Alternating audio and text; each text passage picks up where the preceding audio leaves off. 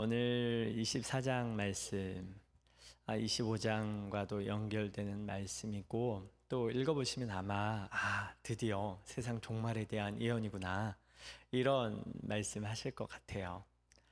어, 우리의 관심사죠. 언제 예수님께서 다시 오실지 이 부분에 대해서 뭔가 명쾌하게 얘기해주고 있는 것 같습니다.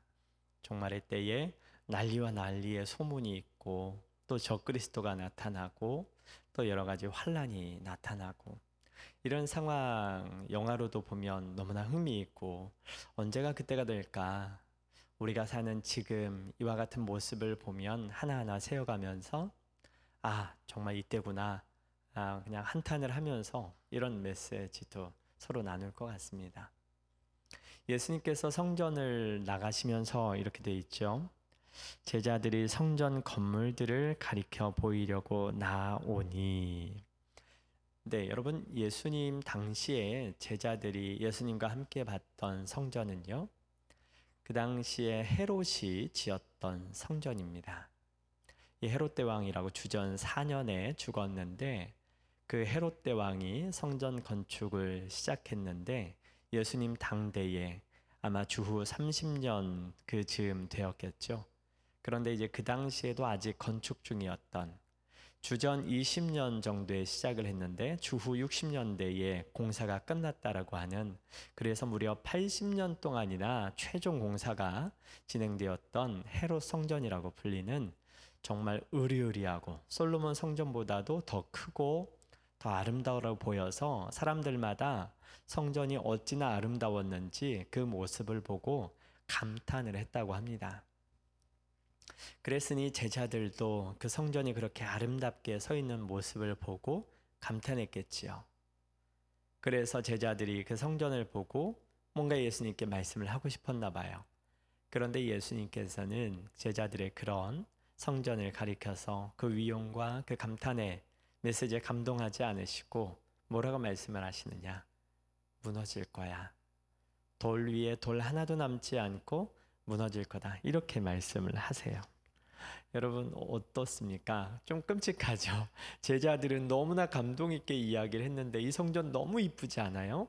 그랬는데 이 성전 무너질 거야. 갑자기 분위기 싸해지는 이런 순간입니다. 제자들은 이 말에 적잖이 놀랬을 것 같습니다. 여러분 제자들은 유대인이었죠. 유대인들은 기본적으로 어떤 생각을 가지고 있나요? 성전에 대한 거룩한 또 하나님의 임재에 대한 확실한 생각을 가지고 있습니다. 성전이 무너질 거라고 하는 말은 굉장히 위험한 말입니다. 구약 시대에 이를 예언했던 미가 선지자도 굉장한 위험 가운데 있었고 또 예레미야 선지자도 이와 같은 메시지 때문에 죽을 뻔 했었습니다. 성전이 무너질 것이라고 이 예언하는 내용은 굉장히 유대인들에게 위험하고 신성 모독적인 발언이었습니다. 우리 예수님께서 제자들의 스승이긴 했지만 제자들 앞에서 성전이 무너진다라고 얘기했던 것은 굉장히 중요하고 엄숙한 분위기를 만들어냈을 겁니다. 그래서 제자들이 성전이 무너진다라고 하는 말에 한 가지 질문을 하죠. 무엇이라고 말합니까? 언제 그와 같은 일이 있겠습니까? 그런데 그것만 묻는 것이 아니라 제자들은 한 가지를 더 묻습니다. 세상 종말의 때가 언제인지를 더 묻고 있는 것이죠.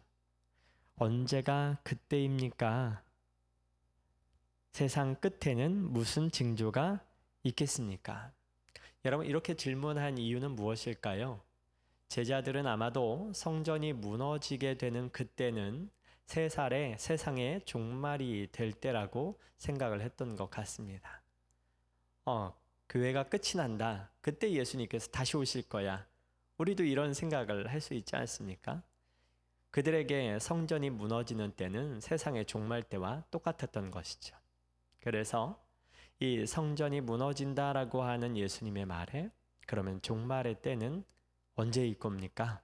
성전이 무너지는 그때 세상 끝에는 언제입니까? 이렇게 질문을 한 것이죠. 여러분 이 질문에 예수님께서 만약에 명확히 답변을 좀 해주셨다면 우리도 너무나 좋았을 텐데 예수님께서는 명확한 답변을 하지 않으십니다. 우리가 성경을 이미 읽어봤죠. 예수님께서 언제 그와 같은 일이 일어난다고 말씀을 하십니까? 네, 명확하게 그날과 그때는 모른다 라고 말씀을 하십니다. 사실 24장에서 말씀하고 계시는 내용의 가장 중요한 부분은 그날과 그때는 아무도 모른다. 오직 아버지만 아신다 라고 하는 부분이죠.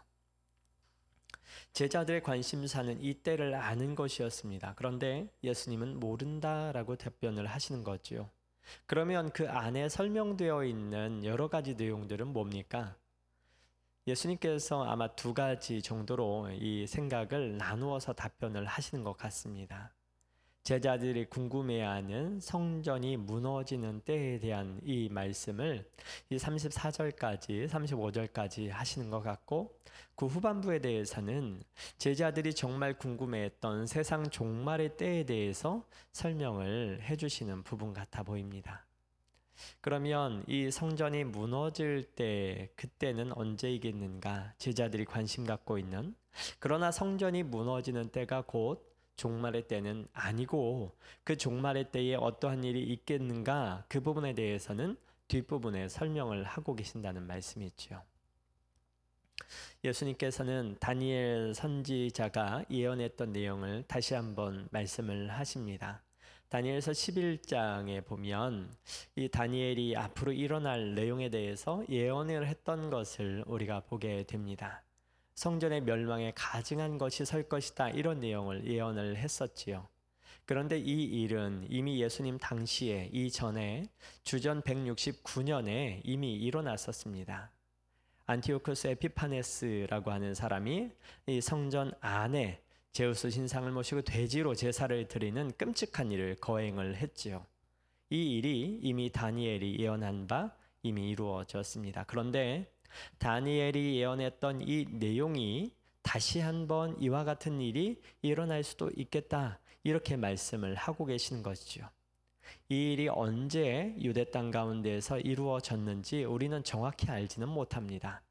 그 이후에 여러 가지 사건이 있었지만 언제 그 사건이 이루어질 것을 예수님이 구체적으로 말씀하신 건지 확정 지을 수는 없습니다. 하지만 곧 성전이 멸망, 무너진다라고 예수님은 말씀하셨는데 정말 그 일이 일어날 것이다라고 제자들에게 분명히 말씀을 하고 계시는 것이지요. 여러분 제자들이 이 부분을 깨닫기를 원했습니다. 무엇입니까?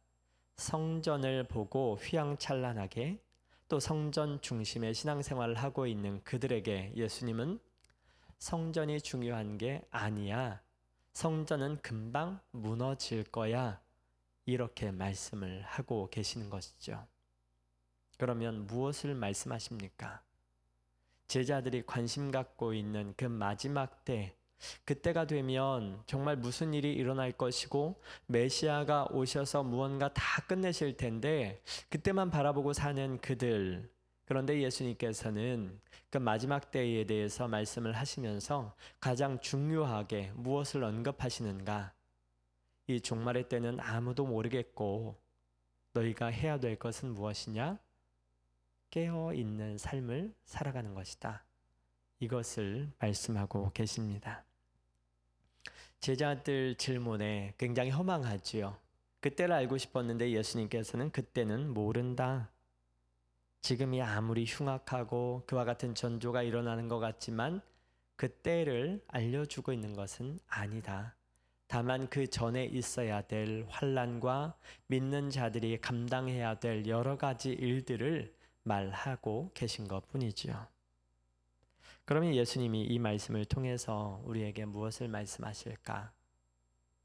우리 그리스도인들은 마지막 날과 마지막 때를 알고 사는 사람들이 아니고 오직 이 마지막 때에 예수 그리스도의 임하심은 번개가 치는 것처럼 어느 날 갑자기 번쩍하고 동서남북 어디에서도 볼 수가 있고 또 주검이 있는 곳에는 반드시 독수리가 모이는 것처럼 예수님이 오실 그때에는 세상 모든 사람들이 반드시 알게 되니까 그건 염려하지 말고 다만 오늘 하루를 깨어서 하나님의 말씀을 분별하며 살아야 한다. 이것을 중요하게 말씀하고 계시고 있는 것 같습니다. 오늘을 사는 신앙이 우리에게 중요하다. 이것을 말씀하고 있는 것이지요. 여러분, 많은 사람들이 정말 신앙으로 살아갔습니다. 지금은 힘들지만, 그래, 이 세상 다음에는 이제 종말의 때가 예수님께서 위로해 주실 거야. 그때에는 천국에서 평안한 삶을 살 거야. 이것을 소망하면서 살았습니다. 그런데 예수님께서 그보다 더 본질적으로 중요한 것을 한 가지 말씀하시는데 그것이 무엇이냐면, 종말 신앙의 가장 핵심인 오늘 하루를 예수 그리스도의 말씀으로 살아내는 것. 예수님이 언제 오실지는 알지 못하지만 언제든 어느 때든 예수님께서 하나님께서 결정하시는 그때는 금방 오니까 우리는 그때를 오늘 내일을 오늘 사는 것처럼 깨어서 살아야 한다라고 말씀을 하고 계시는 것이죠. 우리가 그때를 알지 못하면 항상 준비하며 사는 수밖에는 없습니다. 만약에 무엇이 일어나서 그때가 아 내일 모레구나 이렇게 알 수 있다라고 하면 준비할 수 있겠지요. 그러나 그때를 전혀 우리는 알 수 없다라고 말씀을 하셨습니다. 알지 못한다면 우리는 오늘 하루를 매일을 그날처럼 사는 수밖에는 없습니다. 여러분 군대에 가면 매일같이 하는 일이 있는데 그 중에 한 가지가 총기를 손질하는 일입니다. 그런데 정말 군에 가서 총을 매일같이 쏘느냐 그렇지가 않습니다. 한 1년에 4번 정도 쏘아보는 것 같습니다. 그런데 1년에 그렇게 몇 번 안 쏴보는 총을 왜 매일같이 손질해야 될까? 이상하죠? 왜 그렇습니까? 전쟁은 언제 일어날지 모르기 때문에 총기를 매일같이 손질을 해 놔서 언제든 총을 쏠 수 있도록 해놔야 되기 때문입니다.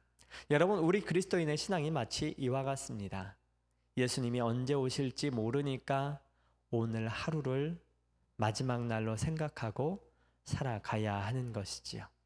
오늘을 사는 신앙이 오늘 우리에게 여기에서 중요하게 말씀되어지고 있는 것입니다. 내일 무엇을 제대로 해보겠다. 내가 내일 신앙에 있어서 결판을 낼 거야. 여러분, 다이어트는 내일부터 할 수 있지만 신앙은요, 오늘을 사는 신앙으로 살아야 합니다. 내일을 바라보고 오늘을 대충 살 수 없는 것이 우리 그리스도인의 신앙입니다.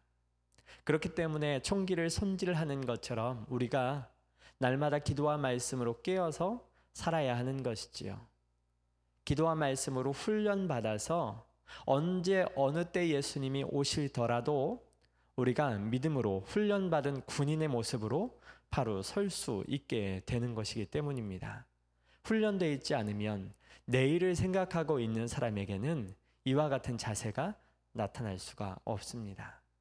오늘 하루를 제대로 분별하며 사는 그리스도인만이 이 일을 능히 감당해 낼 수 있습니다. 그래서 우리가 말씀 밖으로 넘어가지 않도록 훈련 받는 것, 시대를 분별하는 것, 우리가 말씀 안에 깨어 있지 않으면 봐도 모르고 넘어갈 수 있지요.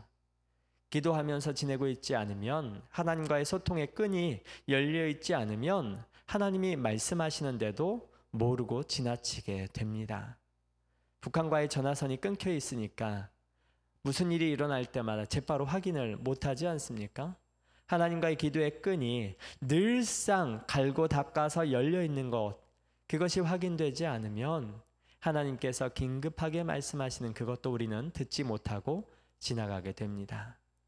말씀으로 늘 훈련받아서 하나님께서 무엇을 좋아하시는지 늘 깨어있지 못하면 죄 짓고 나서 지나가서 아, 생각이 나서 후회하고 원수들에게 기회를 넘겨주는 그와 같은 일이 일어나게 됩니다. 그래서 우리는 오늘 하루를 깨어 있어서 내일처럼 종말처럼 살아가는 것이 우리에게 필요한 것이지요. 예수님께서도 그래서 오늘 내가 딛고 있는 이 땅에서 오늘 하루를 내일처럼 종말의 때처럼 살아가라고 우리에게 부탁하고 계십니다. 여러분, 우리는 오늘 하루, 지금, 바로 이 시간, 제대로 말씀으로 깨어 있고 기도하며 하나님과 연결되어 있습니까? 하나님께서 지금 우리에게 요구하고 계십니다. 그때는 오직 하나님 손에 있습니다. 그때를 알라고 신비하게 풀어가지고 그때를 알라고 우리에게 요구하시는 것이 아니라 그때는 모르니까 오늘 하루를 나와 함께 또 나의 말로 네가 이 세상을 살아가면 좋겠다. 이렇게 말씀하고 계시는 것 같습니다. 여러분 그래서 우리가 이제 오늘 하루하루를 이렇게 깨어서 분별하며 사는 그리스도인으로 설 수 있게 되기를 바랍니다.